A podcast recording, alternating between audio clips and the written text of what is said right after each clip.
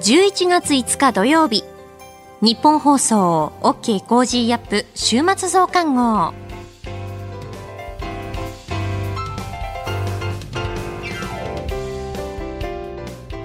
日本放送アナウンサーの新業一華です。 OK コージーアップ週末増刊号、今週の放送でセレクトした聞きどころ、今後のニュースの予定を紹介していくプログラムです。番組の後半はコージーアップコメンテーターがゲストと対談するコーナー。今月はジャーナリストの佐々木俊直さんとモラロジー道徳教育財団特任教授で教育問題がご専門の大久保俊樹さんです。さらにアレス投資顧問株式会社の阿部隆さんに注目の銘柄について解説していただきます。今週もお付き合いください。さあ、それでは今週取り上げたニュースを振り返っていきましょう。イーロン・マスク氏がツイッターの買収完了。陸海空の自衛隊を一元的に担う統合司令部を新設へ。韓国ソウルでの転倒事故、日本人ふたりを含むひゃくごじゅうよにんが死亡。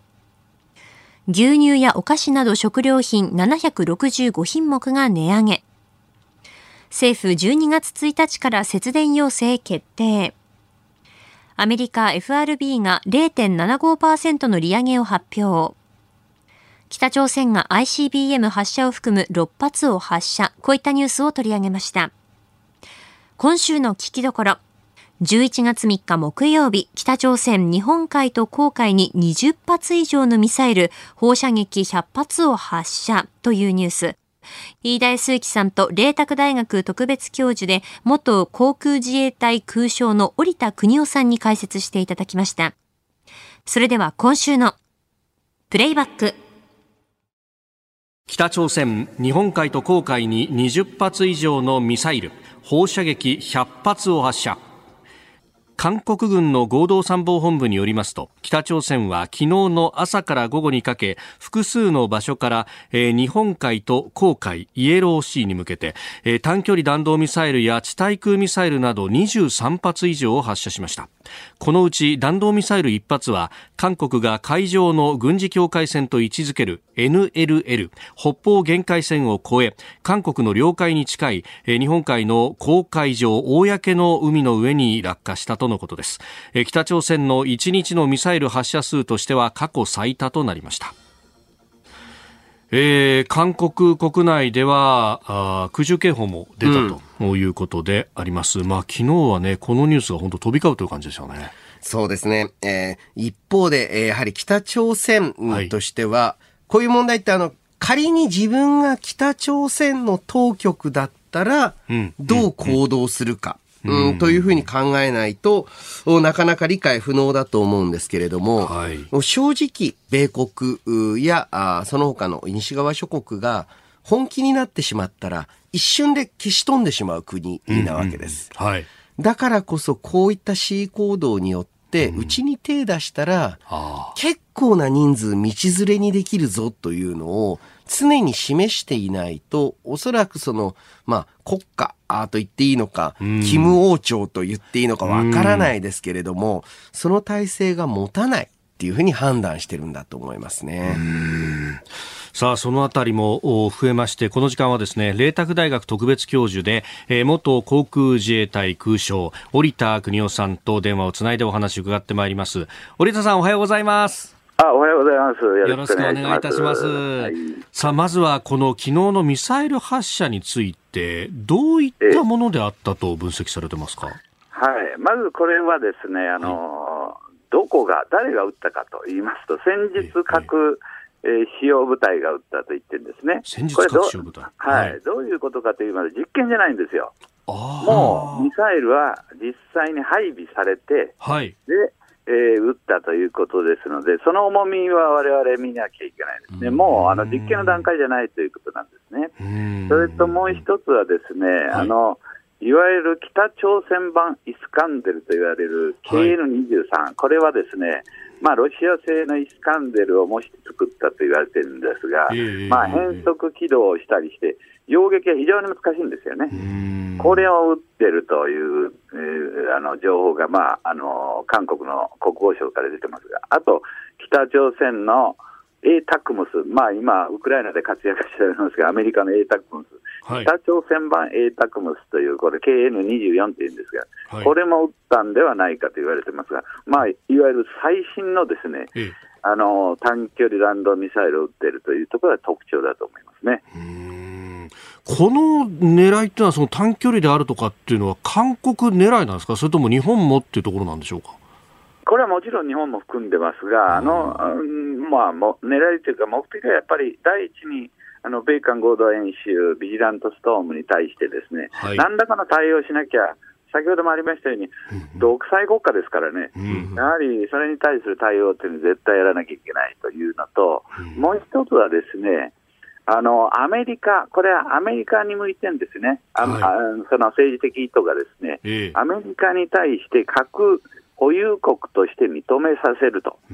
で認めさせると経済制裁がなくなるわけですよね。うーん、でこれはもうあの何かあったときに核戦力というのを要は誇示してですね、核保有国として認めさせる、これはくがつのようかに最高人民会議でありましてね、はい、これはもう金正恩が絶対に核放棄しないということを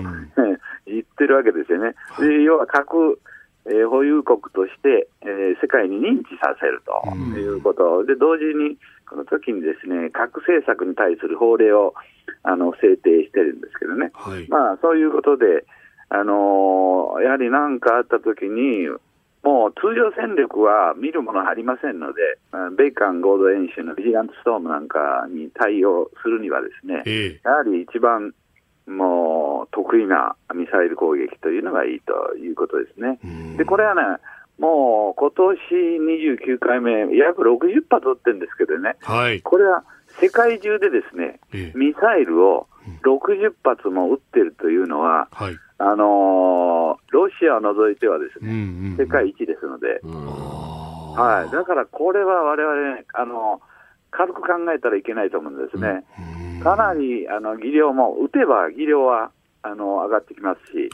あの不具合は改良されますので、はいはい、だんだんそのなんていうか洗練されてきたということが言えるんじゃないかというふうに思いますね。うん、えー、スタジオには明治大学教授飯田康之さんもいらっしゃいます。明治大学の飯田です。あ、どうもよろしくお願いいたします。はい、よろしくお願いします。今回あの特徴的だなと素人の私が感じるのは、短距離ミサイル、そして地対空ミサイル、はい、そして午後には放射撃と、うんうん、かなり近接した範囲を攻撃するタイプの軍事力を誇示していると。そうですね、これまでの、はい、何かいわゆる核実験の目指しているものとはちょっとその距離感の違いというのがあると思うんですが、そこに何らかの意図はあるんでしょうか。はい、あの冒頭申し上げましたようにね、もう実戦配備している部隊の射撃であってですね、うんうん、あの実験ではないということですね、うんうん、であの一番の目的がビジラントストームに対する牽制なんですが、はい、これを即座に実施できるぞというのを見せているということだと思いますね。で、地対空ミサイルというのは実際にはそんなあんまりあの影響ないと思うんですが、今回のビジラントストームが空からの攻撃の演習なんですよね。これに対するあの我々近づいてきたら地対空ミサイルを持ってるぞということで、地対空ミサイルをまあ私から言わすと空打ちしているということなんですよね。はい、あとはあの地上兵力、つまり、えー、にせんじゅうねんにヨンピョン島砲撃しましたですが、はいはい、攻撃能力を持っているよということで、えー、攻撃して牽制しているということだというふうに思いますね。うーん、あのー、これね、日本としてこうどうするかというところの、まあ、備えの部分なんですが、えー、今日の、ね、新聞などでも、まあ、あのここのところずっと報じられてますけれども、なんか朝日は潜水艦発射型のミサイルをもう開発検討みたいなのが出てきたりとか、これ織田さん、全体としてこう、まあ、どうミサイル攻撃に対してであるとか対処したらいいとお考えですか。はい、あのですね、はい、あのーまあ、イスカンデルにしろ、えーえー、最近出てきた極超音速とか、はい、変速軌道、これはですね、あのー、擁撃できないんですよ。つまりミサイル防衛システムというのは簡単に言いますとね、はい、まあ、マッハを超えるものですから、この間の、えっと、じゅうがつよっか日の火星じゅうに号も、はい、最終速度はマッハじゅうなななんですね。えー、だからこれどういうふうな、えー、原理かというと、はい、その弾道軌道に入りますとね、弾道軌道に、ブースターが燃え尽きて弾道軌道に入りますと、はい、未来位置が分かるんですよ、計算して。放物線の先が分かる。未来位置に対して、早いですから、未来位置に対して撃つんですね。うーん、これがですね、変速軌道になりますと。えーえーうん、そこに未来位置は分かんないんですよ。うーんで、極超音速なんて言ってますけど、これは、なんで極超音速かではマッハごぐらいなんですね。それは大気圏の中を飛ぶ、飛ぶから極超音速って言ってるんですけど、はい、ブースターが燃えてる限りはですね、ええ、あのー、未来地が分かんないんですよ。そうしますとね、日本が今整備してる、アメリカも整備してる、はい、弾道ミサイル防衛システムというのはこれは対応できないんですよ。じゃあその対応できないで、はい、あの万歳するのかよっていうの、これはやっぱり手立てを打たなきゃいけないんですね。そこで出てくるのが、じゃあ発射前にその地上で潰そうと、はい、これはアメリカの定義ではですね、弾道ミサイル防衛なんですね。日本はまだ議論してますけどね、はい、これ弾道ミサイル防衛というのは、あの抑止には拒否的抑止と懲罰的抑止というのがありましてね、はい、拒否的抑止なんですよ。つまり独立国としてね、持たなきゃいけない話なんですね、はい、となると発射前にそれを攻撃する、はい、えー、その反撃力というふうに言われてますが、はい、それを持ってないと抑止が効かないということなんですね。うーん、だからそれはですね、はい、我々独立国ですから、相手が何か持ったらそれを全て対応できる能力、うん、量は別として質的な能力を持っておかなきゃいけないんですね。なるほど、うん、だからそれは反撃力が必要だと。あと核に対してはどうすんだって言ったら、これはですね、まあ議論のあるところで、核には核ですから、それは我々持ってませんから、アメリカの核の傘で、えー、懲罰的抑止はお願いしますよと、はい、こういう話なんですね。どうもありがとうございました。この後はこれからのいっしゅうかんのニュースの予定と来週のコメンテーターをご紹介します。後半は番組コメンテーターの対談コーナーです。どうぞ最後までお楽しみください。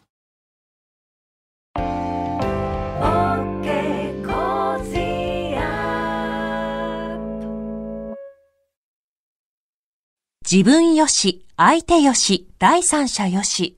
この三方よしの考え方は、より良い人生を築くための重要な指針です。モラロジー道徳教育財団は、ビジネスリーダーのための経営誌、月刊三方よし経営を発刊。人づくり、エスディージーズ に取り組む企業の皆さんにおすすめの一冊です。お問い合わせいただいた方全員に、月刊三方よし経営の見本誌、さらに小冊子心に残る話ベストセレクションを漏れなくプレゼントしています。詳しくは日本放送のホームページ内のバナーをクリック。創立きゅうじゅうろくねん、道徳で人と社会を幸せに。公益財団法人モラロジー道徳教育財団。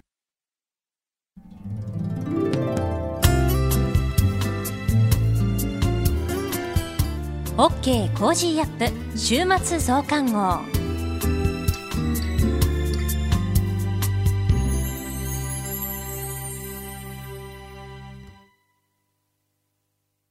日本放送アナウンサーの新業一華がお送りしています OK コージーアップ週末増刊号。秋も深まってきて、空気が澄んで月や星の瞬く季節になってきました。来週じゅういちがつようか火曜日の夜にいちねんはんぶりの皆既月食が起こります。月食はあの太陽と地球、月が一直線に並ぶときに起こって、えー、太陽に照らされてできた地球の影に月が入ることで月が欠けたように見えるという現象ですけれども、じゅういちがつようかの皆既月食は日本全国で条件よく観察できるんですね。えー、国立天文台によりますと、月は夜ろくじきゅうふんから欠け始めて、夜しちじじゅうろっぷんに皆既食になって、えー、赤銅色と呼ばれる赤黒い色に見えます。で、皆既食は夜はちじよんじゅうにふんまではちじゅうろっぷんかんにわたって続いて、その後は徐々に月が地球の影から抜けて、夜くじよんじゅうきゅうふんに部分食が終わるということなんですね。月食の起こる時刻に地域差はなくて、えー、全国どこでも同じように見ることができます。ただ今回は皆既食という月明かりがあまりないタイミングで比較的観察しやすいんですけれども、まあ、とはいっても肉眼ではギリギリの明るさですので、まあ、双眼鏡などあるといいかもしれないですね。まあ、外は寒くてうん窓から方角的にちょっと見れないかなという、ね、方もいらっしゃるかと思います。ご安心ください。えー、国立天文台じゅういちがつようかに、えー、東京都三鷹キャンパスから皆既月食を YouTube でライブ配信します。ぜひ秋の夜のひととき、久々の夜空を見上げて天体ショーを楽しんでみてはいかがでしょうか。えそんな今回は皆既月食についての話題でした。続いてはこれからの予定を紹介します。じゅういちがつむいか日曜日、コップにじゅうなな 国連気候変動枠組条約だいにじゅうななかい締約国会議開催、国際観艦式。じゅういちがつなのか月曜日、じゅうがつの中国貿易統計発表。市川團十郎襲名披露興行を開催。じゅういちがつようか火曜日、定例閣議。アメリカ中間選挙。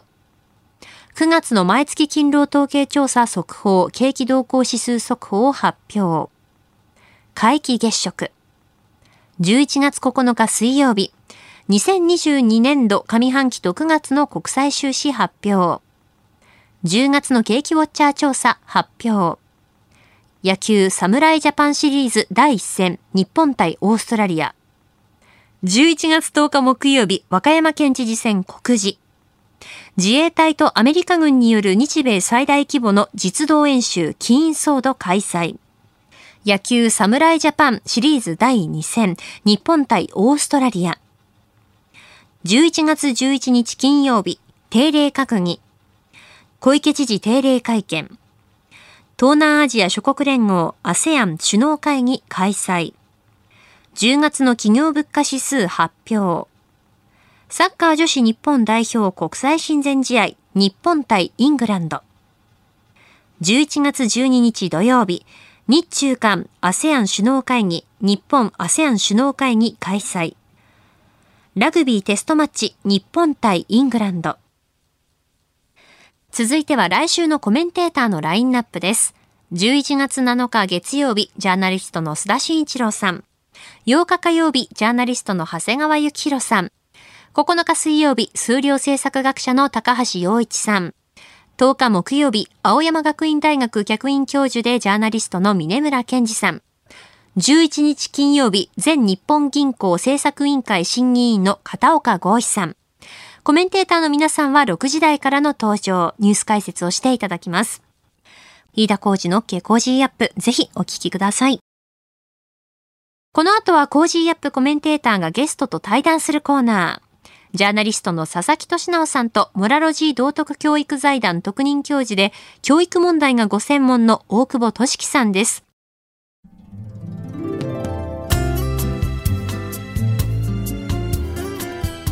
OK コージーアップ週末増刊号。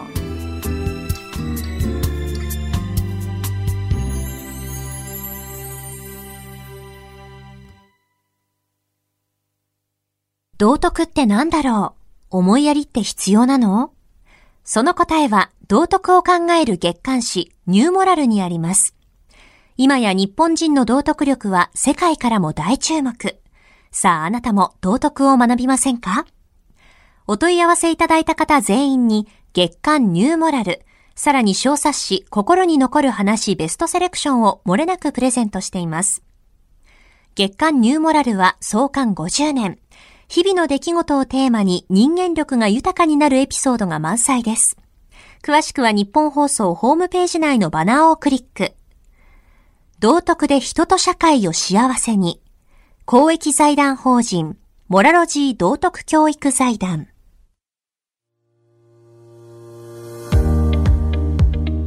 ジャーナリストの佐々木俊直です。この配信は日本や世界を取り巻くさまざまな課題を掘り下げる対談番組。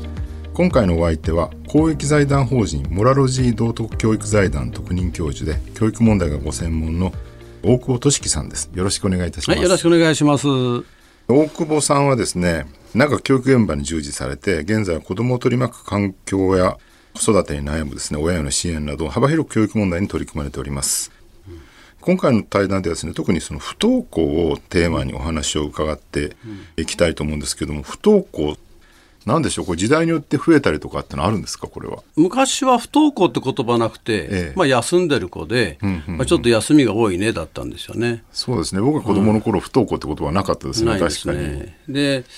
不登校っていうのは、ええまあ、いろんな定義があるんですけど、ええまあ、さんじゅうにち以上休んだ場合は、ええまあ、特別な指導が必要になると。ああ、さんじゅうにちいっかげつ休むとってことなんですね、うんうん、でもそれはあの本当は日にちの問題じゃなくて、うんうん、その子の心情の問題を捉えなきゃいけないから。なるほど。行政的にはさんじゅうにちってますけど、うんうんうんうん、やっぱりいちにちでももう来れなくなる子もいるし。ああ、そうですよね、うん、だからはつかかん来てないけどまだ大丈夫だとかそういうことにはならないってことですよね。そうですね、はい。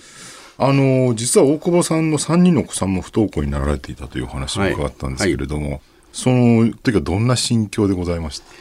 いやー、参りましたね。僕はあの、うん、不登校の対策を千葉県でやってた責任者だったので、えーえー、不登校をなくしましょうと、うんうん、で自分の学校は不登校でもなくすんですよ、えー、で今度はあのその不登校対策の、まあ、スクールカウンセラーに、うんうん、抗議するんですよね。なるほど、うん、不登校はこうやってあるから、えー、こうやってやっていきましょうって、えーうんうんでも朝出るときさんにんうちの子がいるんですね、えー、家に。いや、この時最初はひとりでしたけど、うんうん、徐々にふたりめになりさんにんめになり、いや参りましたね。もう何かというと、まあ何て言うんでしょう、重しを背負いながら出勤するみたいな、ね、自分が不登校のカウンセラーをされているのに、はいはい、子供が不登校になってしまうって、はい、うなんかちょっといたたまれない感じがするんですけど、ね、結局まあ偽善なんですよね、うん、自分の言ってることが。うん、偽善、うんうん、結局まあ繕ってるので、えーまあ、結局手段じゃ何にもならなくて、うん、やっぱり心がそこに入ってないと伝わらないんですよね、うん、言葉も何でも。なるほど、そのノウハウとかがあれば大丈夫とかそういうことではないってことなんですかね。そうですね、あの臨床心理士っていうのは大学院を出てなるんですけど、えーうん、臨床心理士も適任の人とそうじゃない人いるんですよね。結局自分では、自分ではできると思ってらっしゃる、うん、ところがどう見てもこの人に相談しても相談したくないみたいな、まあ、専門性持っててもやっぱりあのこの人はちょっと無理だなってのは言いますね、うん、いくら知識とかを学んでたとしても、うんうん、その実際に会った相手がですね、うんうん、対象がちょっとこの人きついなって思われてしまうってことはあるってことなんですかね。しょっちゅうありますね。しょっちゅうあるんですか、うん、だからまあ極端なこと言うと、うん、あのこのスクールカウンセラーで来ないでもらいたいって人もいますよね、えーああ、それは先生が、親御さんが、いや先生たちが見てて、先生たちが、あ、そうなんですね、うん、結局その人間育てていくときに、うんまあ、理想論じゃいかないので、えー、やっぱりその会いたい人かどうかなんですよね、基本は、まあ、結局人間力ってことですね。人間力ですね、うん、うん、授業が下手でも、えー、叱られても、えー、この先生に会いたい、この人には会いたいっていう、やっぱりそこが基本なんですよね、うん、学校の先生で覚えてる先生ってそういう先生ですよね。そうなんですよ。授業の内容実はあまり覚えてなかったりとかして、そうですね、覚え、覚えてないですよね。人間的魅力はどれだけあったかみたいな。そうですね、今その人間的魅力を養成するようにあまりなってなくて、大学自体が、まあ、単位取ればいいみたいな、えーまあ、試験もそうですけど、うん、私あの、あの県の任用室長やってる時に、えー、試験問題でえー、あなたの挫折経験を教師になったらどう生かしますかっていう問題を出したんですね。なるほど。そしたらあの、えー、教育長から、えー、これ誰が採点するんだと。なるほど、それもそうですよね、うん、ということは私がやりますと、一人で、うん、ださんぜんまい見たんですね。すごいですね、うん、でその時にやっぱり、うん、本当はそこが大事なんだけど、うん、なんか点数とか、まあ、比較して採用されていくパターンが多いので、うんうんうんうん、私は人間力をしっかりと見ていくっていう視点をもっと強めていいなと思ってますね。人間力を見る、その失敗談から生かすってところでやっぱり人間の魅力みたいなのが見えてくるってことなんですね、うん、あ、出てきますね。試験出した時に一番多かったのは、えー、受験の挫折とかはよくあるんですけど、例えば自分の肉親を失ったとか、まあ、自分の友人関係で辛いことがあったけど乗り越えたとか、うんうんうんうん、こういうふうなそのなんて言うんでしょう、試練を乗り越えていることはやっぱり打たれ強いのと、それから即位の情というか、そういう子たちのことを理解できるんですね。うん、そうでしょうね、うん、だから意外とこう順風にいってる人は脆くてですね、うんうんうんうん、プライドだけ高いみたいな、あの経営者とかでもよくありますね。成功しすぎるとなんか自分の動力が高いと思い込んでしまって失敗者の気持ちが分かんなくなるっていうね。そうですね。だからよく失敗した人の話を聞いた方がいいんじゃないのってことは経営の世界でも言われたりするんで、それと同じかもしれないですね。うん、あの例えばこう校長になって、うん、なんない方がいい人もいるんです。うんなった方がいいなと思っても、うん、なりたいって人はあんまり大したことなくてですね。そういうもんなんですか。何か自分のためだから。なるほど、うん、何のためになるんですか、うん、って言った時に、まあ、たくさん人たちを元気にして子どもたちを元気にしたいんだ、うん、だからなりたいんだってこういう人ならいいんだけど、うん、名誉や地位のためじゃなくてっていうことですよね。うん、でそこのところこう、うん、名誉地位権力となると、うんどうしてもずれてきます。なるほど。なかなか人間の恐ろしい心理というか、うん、本当そうですね、闇の部分が見えますよね。あの大久保さんは、はいえー、我が子が学校に行きたくないと言ったらという、はいえー、本をですね、えー、じゅうがつに出されたんですね。私もこれ拝読しましたが非常に面白いというか、はい、あの学びの多い本で、ありがとうございます。あそういうことなのかってね、いろいろ気づきがたくさんありました。はい、あのこの中で気になったのはですね、うん、その子供が不登校になったら親御さんがすごいこう自分を責めて悲観的になってしまうと、こうネガティブな反応が多いってことなんですけど、やっぱそういうもんなんですかね。自分の責任だと思っちゃうんですか。ほとんどそうですね。あとは誰かの責任にしないと収まらない。あうん、結局こう責める癖が人間でどこかあるんですよ。うんうんうんうん、自分を責める人か相手を責める、ええ、なるほど。でこう責め癖っていうのはもともと持ってる性格があって、ええうんそこをこうちゃんとこう整理してあげないと、うんうんうん、責めることによってどんどん苦しくなるんですね。あ自分もなるほど、うん、責めてもそこに答えがな い, な, ないですないですもんね。全然ありません。でそれを今度は続けてくると、うんええ、比べることになってくるんですね。比べる、うん、例えば、ええ、下の子とお兄ちゃんお姉ちゃんとか隣の子とか。なるほど。でこの比べるのもね、うんすごい人と比べたら自分が落ち込むし、うんうんうん、ダメな人と見るといい気になるしっていう。なかなか難しいですね、うん、そう考えると。でこの比べないっていうことができるかどうか、えーえー、あるがままといっても実際不登校になってしまってるわけだから、うんうん、なんかこうそこに何か原因を探したくなるっていうのは当然あるわけですよね、気持ちとして。大体が勉強できないって思わされちゃうとか、自分はダメだとか、だから居場所がないとか。なるほど。学校が楽しかったら不登校なくなるんですよね。うんうんうんうん、楽しいとこだから。そうですよね。うん、だから楽しくないところにしちゃってるのが現実で、解決っていうのは、えーえー、私はそんな難しくないと思ってるんですけど、ほうほうあの責めない比べない楽しくすればいいという、ええうんうん、あなたが来てくれてよかったよっていうのをしょっちゅうメッセージ出せば変わっていくんですけど。それは学校がってことですか。学校がです。うーん、うん、そこまで先生はできるもんなんですかね。いや現状あのやろうと思えばできるんだけど、うん、実はそのさっき言った教員養成課程の段階で、ええ、そういう勉強してないんですよ。不登校の子どもに対してどういう対応するかっていう、うん、勉強はまずしてません。まずないんですか。ないです。不登校の中で例えば エーディーエイチディー はこんなだとか、えー、こんな時はこんな対応するって、うん、まあその キューエー ぐらいですよね。なるほど、うん、なんで教えないんですかね。結局教える先生がいない。あ大学の先生は研究者ですから。なるほど。実践者じゃないので、いわゆる医療でいうと臨床はやってないってことですね。そういうことです。そうです。あでもそうは言いながら不登校がこんだけ増えてきてるんだから、うん、現場での対処をどうするかっていうのは結構深刻な課題になってるはずですよね。そうですね。あの私今県の教育委員会でこう、うん、あのいろんな研修会やってますけど、うん、僕はあんまり大学の先生を呼ぶなって言ってるんですね。なるほど、うん、頭でっかちになっちゃって、うん、ケース対応はできるけど柔軟な対応できないんです、えー、あなんかこう概念を抽出とか、まあ、そういうのをやるのが研究者ですもん ね, ねじゃあ現場でどう対処するかまでは考えてない、うん、考えてない、うん、専門家っていうのが実は非常にくせ者で、うん、専門家が言うとなんかそれらしく聞こえるんですけど、えー、じゃああんた来てやってみなさいよって言ったらできないわけですよね。なるほどね、うん、今のは学校の先生に対する話なんですけど、親御さんに対してはどう対応されればいいんですかね。お母さんもお父さんも疲れ切って、えーうんうん、能面みたいになってるんですよ顔は。能面、うん無表情で ど, どう対応していいか分からない。そうですよね。でその親御さんたちは笑顔にするのが一番先で、うん、笑顔にする、うん、でもまだ問題解決してないのに笑顔にならないですね。よく頑張ったねとここまで、うんうんうん、辛かったろうって、うんうんうん、よく分かるよって、えーね、いろんな工夫してきただろうって入って、うんうん、よく頑張って止めると泣く方が多いんですよ、うん、まあそう言われると泣きますよねそれはね、うんうんうん、でそういう関係性の中から、えー実はこんなことしてみたらどうっていう簡単なハードルを見せるんです。例えば、例えば挨拶するのに、うん、帰ってこなくても、うんうん、おはようちょっと声を高くして、うん、おはようっていうふうに言い続けていく、うん、なるほど、うん、沈んだ声で言ってたらそれは楽しくないですよね。ちょっとトーン上げてね。なるほど。無理してでも明るい声を言う。そうです。おはようって、うんうん、うん、そういうちょっとした些細なその行動の変化で意外に気持ちってのは上向くもんなんですかね。あの声はある面ではすごい、ええまあ、武器ですよね、ああいう意味でね、うんうんうん、伝える武器。なるほど。だから声のトーンをちょっと上げて、うん、おはよう今日もね楽しもうね、うん、みたいなメッセージを出し続ければ、それを子供に対して、ね、子供に対して、うんう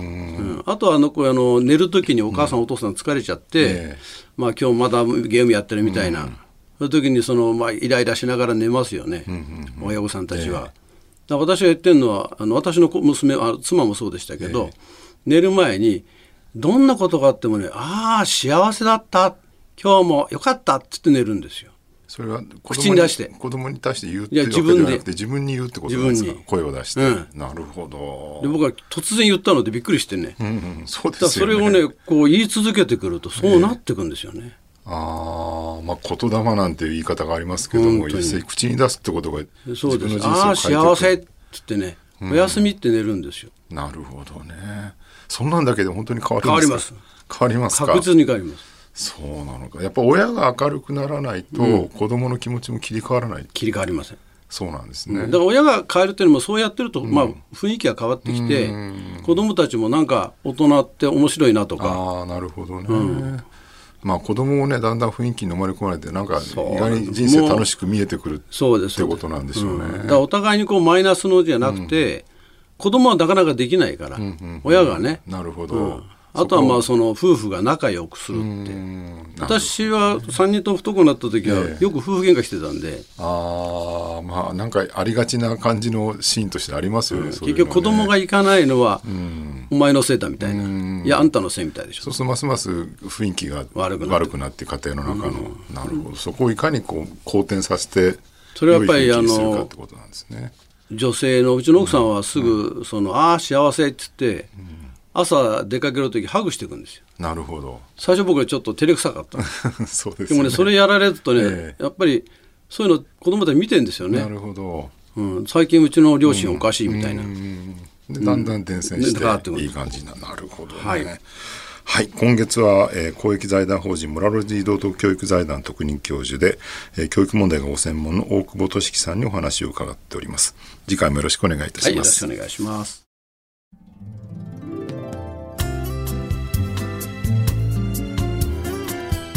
OK コージーアップ週末増刊号。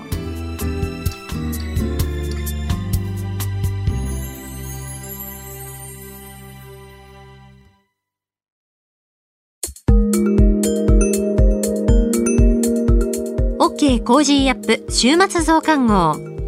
毎月最初の週にはアレス投資顧問株式会社代表取締役の阿部隆さんに登場いただきまして、世界情勢や関連する話題とともに注目の銘柄について深掘り解説をしていただきます。阿部さんよろしくお願いします。はい、よろしくお願いいたします。今回はきゅうにーななきゅうギフトホールディングスについて解説いたします。皆様こんにちは。株式投資で夢と安心、そして楽しさをお届けするアレス投資顧問代表の阿部です。米 エフアールビー はふつかの エフオーエムシー で ゼロてんななごパーセント の利上げを決定しました。国内ではじゅうがつ末の日銀金融政策決定会合で現状維持が決定となるなど、引き続き日米金利差拡大が意識される中、じゅうがつ下旬にはさんじゅうにねんぶりの水準まで円安が進行しております。歴史的な円安は本格化している国内決算シーズンでも影響が出始めております。円安は輸出企業には一般的に追い風となりますが、輸入に頼る原材料や燃料などの価格を押し上げ、コスト増にもつながります。例えばついたちに決算を発表したななにーぜろさんトヨタ自動車ですが、資材価格の高騰を円安で吸収しきれず、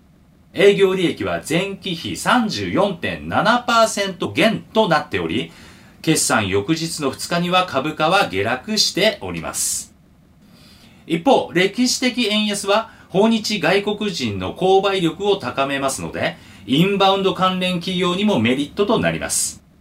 輸出企業には世界景気の減速懸念もつきまといますので、今回は円安メリットを享受しつつ、世界景気の減速の影響を受けづらいインバウンド関連をテーマに、きゅうにーななきゅうギフトホールディングスについて深掘り解説いたします。ギフトホールディングスは、家系ラーメン、町田商店を主力ブランドに、複数のラーメンブランドを直営店、プロデュース店というふたつのチャネル形態で展開しております。観光庁の訪日外国人消費動向調査によると、最も満足した飲食では、ラーメンは じゅうきゅうてんさんパーセント と、肉料理の にじゅうろくてんななパーセント に次ぐにいとなっておりますので、インバウンド関連の一角と言えます。くがつじゅうよっか発表のにじゅうにねんじゅうがつきだいさんしはんき決算で、売上高は前期比 にじゅうごてんにパーセント 増のひゃくにじゅうにおくにせんまんえん。営業利益は同 ななじゅっパーセント 増のじゅういちおくにせんにひゃくまんえんで、売上高は四半期で過去最高を更新しております。じゅうがつじゅうしちにちには期末配当をじゅうさんえんからじゅうごえんににえん増配するなど、足元の業績は好調で、株主還元にも積極的です。だいよんしはんきの業績見通しですが、月次動向を見ると、はちがつ売上高は前年同月比 さんじゅうごてんよんパーセント 増、くがつは同 さんじゅうきゅうてんろくパーセント 増と、下期累計の さんじゅってんななパーセント 増を上回るなど、堅調に推移しております。一方、だいさんしはんきまで、依然として訪日外国人は新型コロナ発生前とは比較にならず、インバウンド需要を取り込めない状況でしたが、政府はじゅうがつに水際対策を大幅に緩和。そんな中、同社ではだいさんしはんきに東京駅八重洲地下街にななブランドのラーメン店を一挙に出店しております。私も仕事柄東京駅は頻繁に使いますが、訪日外国人の方を非常に多く見かけるようになりましたので、今後は回復するインバウンド需要の取り込みが一段の業績拡大につながると見ております。インバウンドをめぐっては、岸田総理もじゅうがつにじゅうはちにちの記者会見で、円安メリットも上手に活かし、ウィズコロナの時代に合わせた質の高いインバウンド需要ごちょうえんを早期に達成すると発言しており、国策の追い風も見込めそうです。今後は海外市場の取り込みにも期待です。中期経営計画ではグローバルプラットフォームの構築にも取り組んでおります。アメリカには直営店、プロデュース店、フランチャイズ店を展開しておりますが、アメリカは飲食マーケットが日本のさんばい、ラーメンマーケットはすうぶんのいちと成長余地の大きい魅力的な市場です。アメリカ以外でもローカル資本との提携を模索。にじゅうよねんじゅうがつきの目標として、売上高で今期予想比 よんじゅうななパーセント 増のにひゃくごじゅうおくえん。経常利益で同 にじゅうごパーセント 増のにじゅうごおくえんを計画しております。また、時価総額向上に向けた取り組みにも注目です。情報開示の充実として、にじゅういちねんじゅうがつきより、英文での情報開示を開始。今後は海外機関投資家向けに英語での決算説明会の開催を検討しております。さらに、機関投資家との面談では、事業、業績の説明にとどまらず、同社の持続的な成長を目的に、機関投資家との対話を推進する方針ですので、機関投資家マネーの流入による株価押し上げにも期待がかかります。今回のじゅういちがつ注目銘柄は以上となります。個別銘柄についてより詳しく知りたい方は、アレス投資顧問ホームページより無料メルマガのご登録により、毎営業日厳選注目銘柄をご覧になれます。また、リアルタイムで情報更新するアレスの公式 Twitter や、YouTube、阿部隆の投資 ティーブイ も毎週配信しておりますので、ぜひご覧ください。それではまた次回お会いしましょう。OK コージーアップ週末増刊号。アレス投資顧問株式会社代表取締役の阿部隆さんに今注目の銘柄を深掘り解説していただきました。あなたと一緒に作るニュース番組、日本放送飯田浩司の OK コージーアップ。平日月曜日から金曜日朝ろくじからはちじまでの生放送でお届けしています。ぜひ エフエム 放送 エーエム 放送はもちろんラジコやラジコのタイムフリーでもお楽しみください。 OK コージーアップ週末増刊号、ここまでのお相手は日本放送アナウンサーの新業一華でした。